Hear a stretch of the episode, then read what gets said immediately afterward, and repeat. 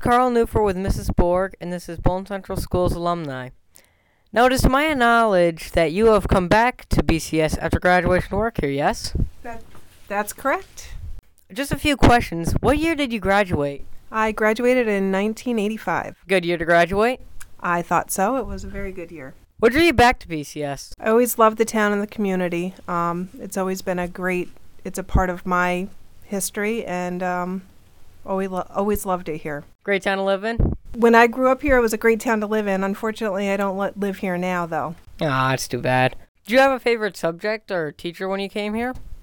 I always liked history, and I guess the history teacher at that time was Mr. Root, so he was uh, a very good teacher. I enjoyed him. That's good. Um, do you have a favorite memory about um, coming here to school? I think just the friends um, that I had then and actually continue to have now. Close relationships that you build in Bolton are great. Stay for a long time? Very long time. Were you happy when you got a job here? I was very happy to come back to Bolton, definitely. Meet old friends when you came back?